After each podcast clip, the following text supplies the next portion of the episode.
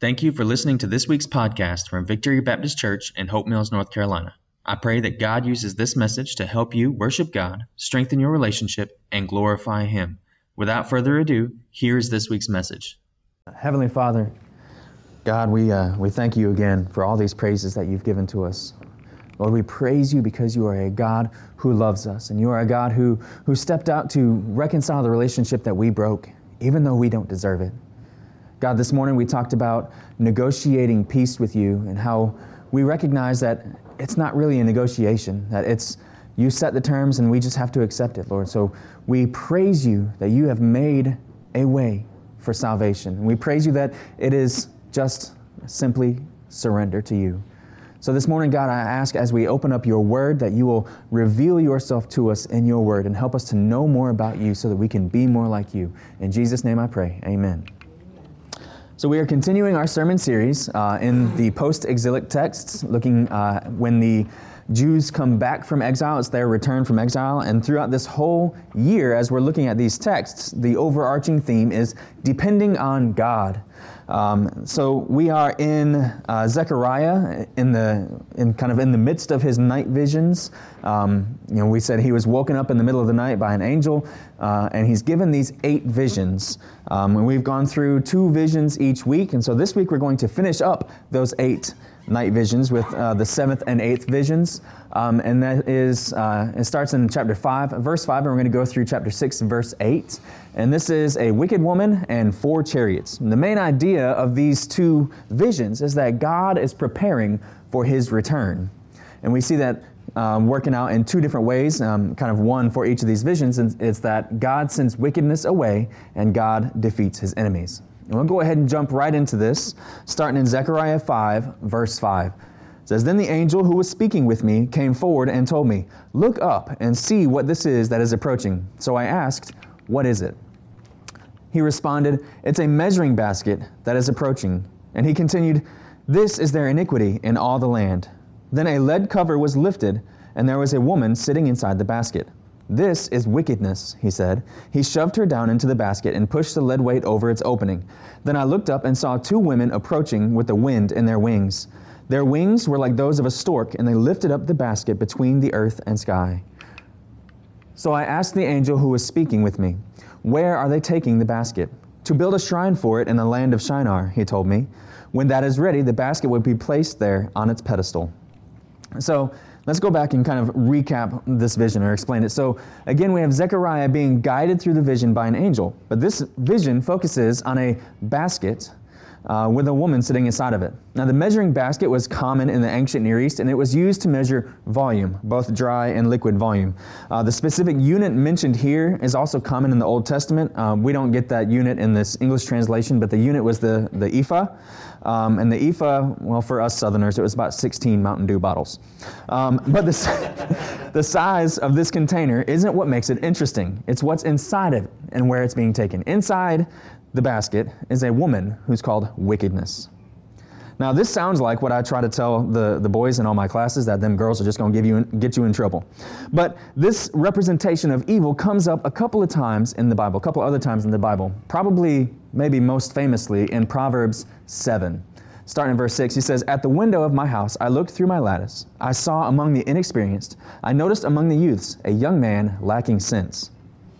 Crossing the street near her corner, he strolled down the road to her house. At twilight in the evening, in the dark of night, a woman came to meet him dressed like a prostitute, having a hidden agenda. She is loud and defiant.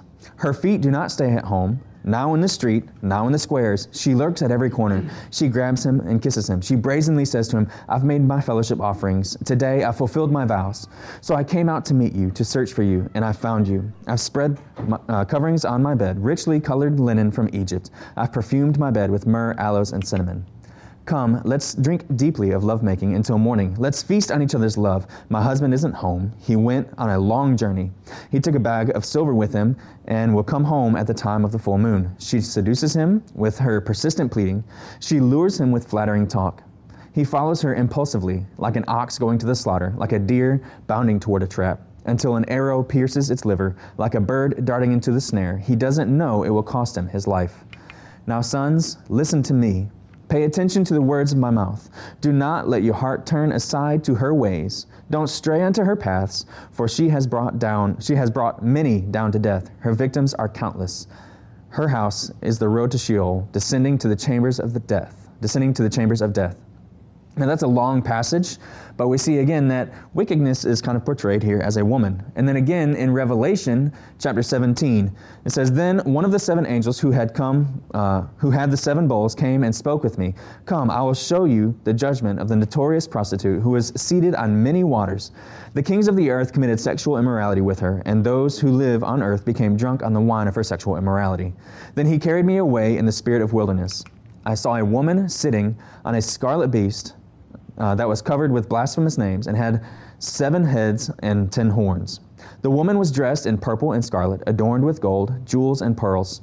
She had a golden cup in her hand, filled with everything detestable and with the impurities of her prostitution. On her forehead was written a name, a mystery Babylon the Great, the mother of prostitutes and, and of the detestable things of the earth.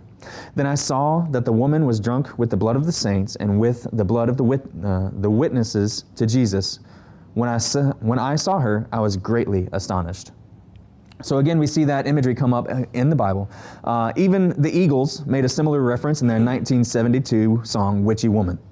But coming back to this uh, Zephaniah, uh, sorry, coming back to this Zechariah passage, what does all this mean? Now, I don't think that the Bible is saying that women are wicked.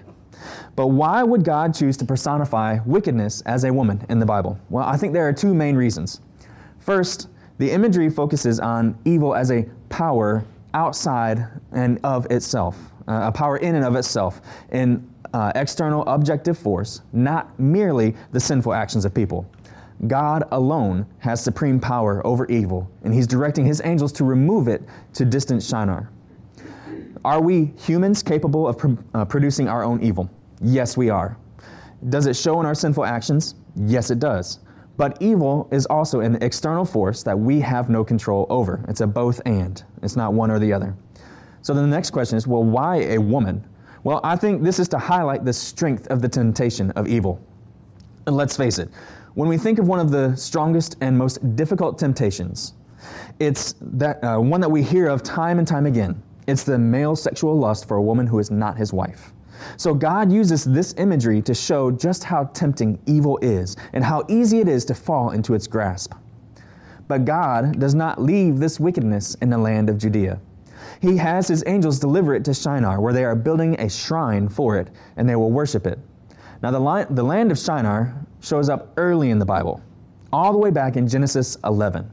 This is where all the people came together, and in their pride, they were going to build a tower to reach up to the heavens.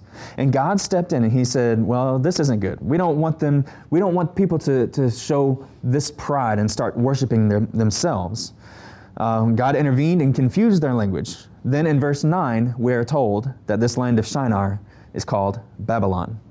Though God used the Babylonians to carry out his discipline on the land of Judah, most often throughout the Bible, Babylon is used to portray uh, sorry, rebellious opposition to Yahweh. Babylon also symbolizes opposition to Yahweh in the Revelation passage that we read earlier, and again in Revelation 14 8. It says, And another, a second angel, followed, saying, It has fallen. Babylon the Great has fallen. She made all the nations drink the wine of her sexual immorality, which brings wrath. So Babylon, throughout the Bible, is used to portray rebellious opposition to God. Now, there's one more very important detail that we haven't covered yet, and it's this phrase about the angel's wings. It says there are two women approaching with a wind in their wings, and their wings were like those of a stork. So, since ancient times, storks were known for their affectionate care of their young. And um, then, what about the phrase, the wind in their wings? So, in Hebrew, the word for wind and spirit and breath, it's all the same word. It's ruach, if I pronounced that right. I don't know. Um, but it's, it's the same word for wind, breath, and spirit. So here it is a reference to God's spirit guiding the angels. So, what did all this mean to the Jews? What did this mean for Zechariah? How was he supposed to deliver this vision? What was the message he was supposed to bring with this vision?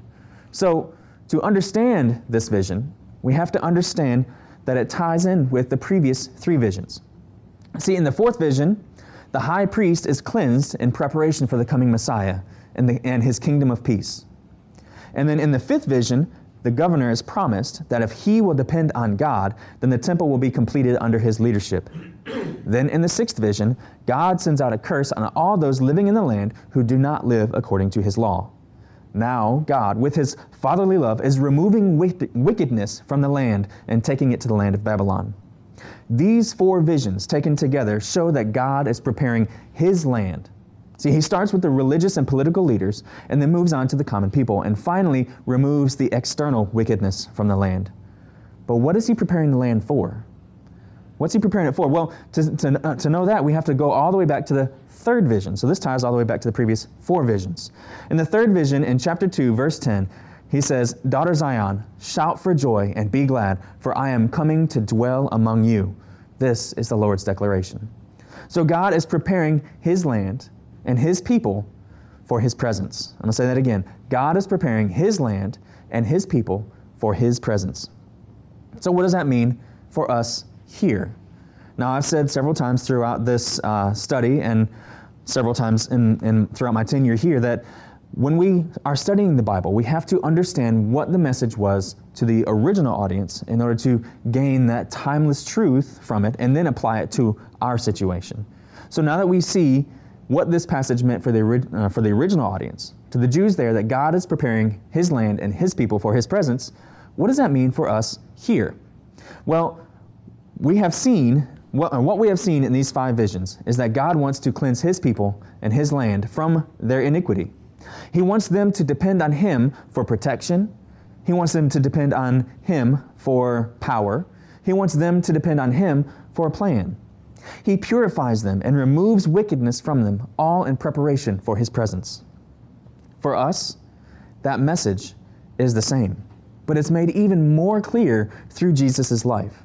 See, we're all sinful, and we cannot cleanse ourselves from the guilt of that sin. Because of that sin, we are separated from God. But He sent His Son, Jesus, to take the punishment for our sins by dying on the cross. He took our guilt and declares us clean he is our cleansing if we will just place our faith in Him. But He didn't stay dead. He was resurrected on the third day, displaying His power and victory over sin and death.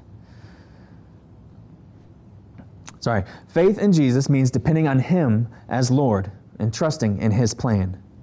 His Spirit comes to live within us and gives us power to turn away from sin and avoid the wickedness that runs rampant in this world. That starts with placing our faith in Jesus but continues as we depend on the Holy Spirit daily and hold each other accountable to growing closer to God. This is all in preparation for the restoration of God's kingdom, the new Jerusalem that is promised in Revelation, where we will live with King Jesus forever in his eternal kingdom of peace.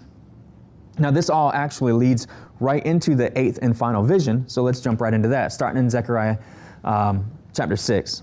He says, Then I looked up again and saw four chariots coming between two mountains. The mountains were made of bronze. The first chariot had chestnut horses, the second chariot, black horses, the third chariot, white horses, and the fourth chariot, dappled horses, all strong horses. So I inquired of the angel who was speaking with me, What are these, my Lord? The angel told me, These are the four spirits of heaven going out after presenting themselves to the Lord of the whole earth. The one with the black horses is going to the land of the south. The white horses, uh, sorry, to the land of the north. The white horses are going after them, but the dappled horses are going to the land of the south.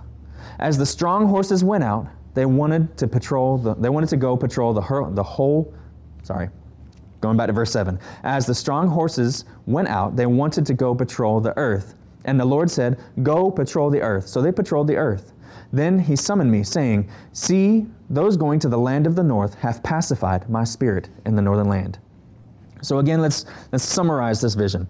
There are four chariots, and each are pulled by a different type of horse or a different color horse. And these represent the messengers of God's justice. They come through a valley between two mountains, and those mountains are made of bronze. Now, this probably represents the entrance to God's court, where the messengers were just presented before God. And the two bronze mountains are like the, the bronze pillars that guard the entrance to the temple, but supersized. And so this is like an oversized temple that they're building in Jerusalem, but it's just blown up to this huge, massive size. So, two chariots are sent to the north, and one chariot sent south. But they are described as patrolling the whole earth. Now, hopefully, you noticed last time you looked at a compass, there's more than two directions. Now, this is because of the geography of Jerusalem. To the west, sorry, your direction, to the west was the Mediterranean Sea, and then to the east was a desert that was barely inhabited at all. So the only uh, the only other inhabitants near them would have been either in the north or in the south. Throughout Israel's history, they were most susceptible to attack from the north and the south, though more often and most devastatingly from the north. The south probably represented Egypt, while the north represented Assyria and Babylon. The Canaanite god Baal was also depicted as living on a mountain in the north. So, if your math is weak, that's only three chariots, and that's one less than the four that were described in the vision. Now, it doesn't say here, but I think that that fourth chariot stayed there in the land of Jerusalem, both as judge and protector of God's people. Now, at the end of the vision, we are told that the chariots who went to the north have pacified God's Spirit. So, what would this mean to the original audience? If the Jews asked Zechariah for a clarification about this vision, what would he tell them?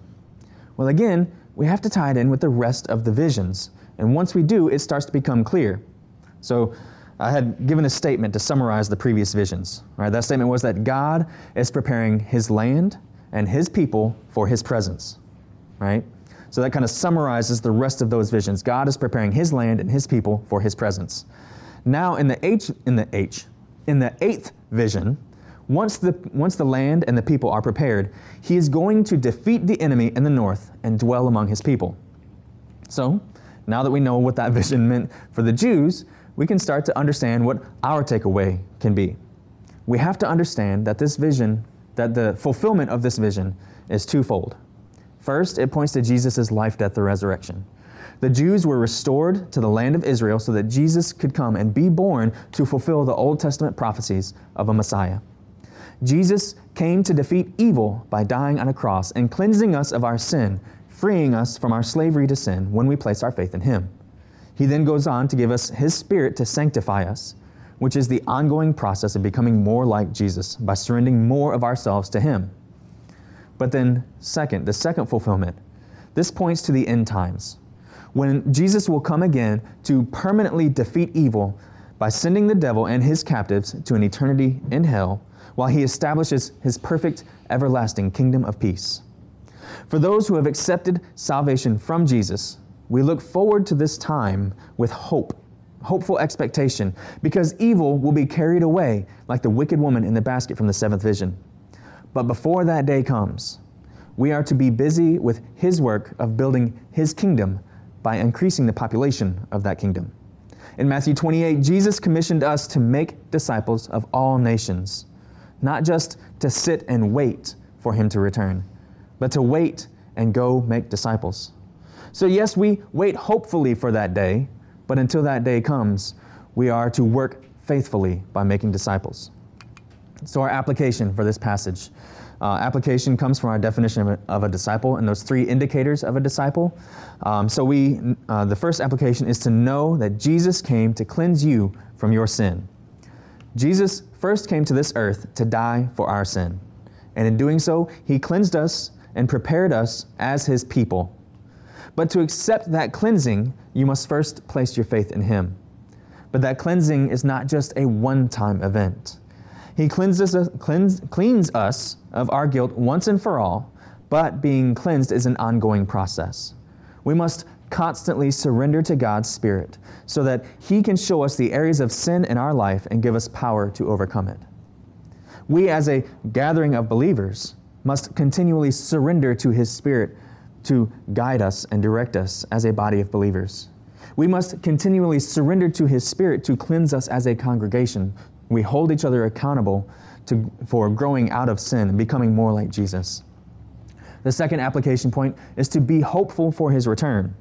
So, a couple of Wednesday nights ago, we got into a pretty good discussion about the end times when Jesus returns to defeat the enemy and establish a new Jerusalem. Now, in that discussion, there are a lot of unanswered questions. But we could all say with confidence that we hoped for Jesus' return and, a perf- and his perfect reign on earth. Do you long for his return? Do you believe in his return? Have you ever even thought about his return? He is coming back. And when he does, all those who believe in him will live with him forever in perfect harmony, like we were supposed to do in the beginning before sin came in and messed everything up. And the final application point is the do, and that's to build his kingdom. Just as we are to be hopefully awaiting his return, that doesn't mean that we are lazily awaiting his return. Until his return, we are to be building his kingdom. Those who have not placed their faith in Jesus will be sent to an eternity in hell, and that should break our hearts. When we look around the people, when we look around at the people in our community who are not followers of Jesus, we have to recognize that their eternal destination is hell. We should not be okay with that. That should hit us deep down in our hearts. When we look at them and say, These are people who God came and lived here and died for them. So we go and we share the message of Jesus' life, death, and resurrection with them. We go and we live out the truths of the gospel in our lives so that they can see the gospel affecting our lives. When we go and we teach them about Jesus' uh, commands. In the Great Commission, Jesus says, teaching them to obey everything I have commanded you. So, yes, we teach, we show how the gospel affects our lives, we spread the gospel. We want to build the kingdom. We want to see those people around us saved and brought closer to Jesus so that when he does return, the population in his kingdom will be even more. Let us pray. Heavenly Father, God, again, I thank you for your word. I thank you for the truth that is in your word and that you have preserved your word for us so that we can know you. God, in this message this morning, Father, I pray that you will help us to, uh, to come to you constantly, to be cleansed by you. Help us, God, to depend on you for power and protection and for a plan. God, help us to be hopeful for your return, but not just to sit back and wait for it, but to uh, work while we're waiting, to be busy with your work in making disciples. In Jesus' name I pray. Amen. Thank you again for listening to this week's message. If you would like to know more information about our church, please visit victorybaptisthopemills.com or facebook.com slash vbchopemills. I would also like to ask that you rate and review this podcast. And if you found this sermon helpful, please share it.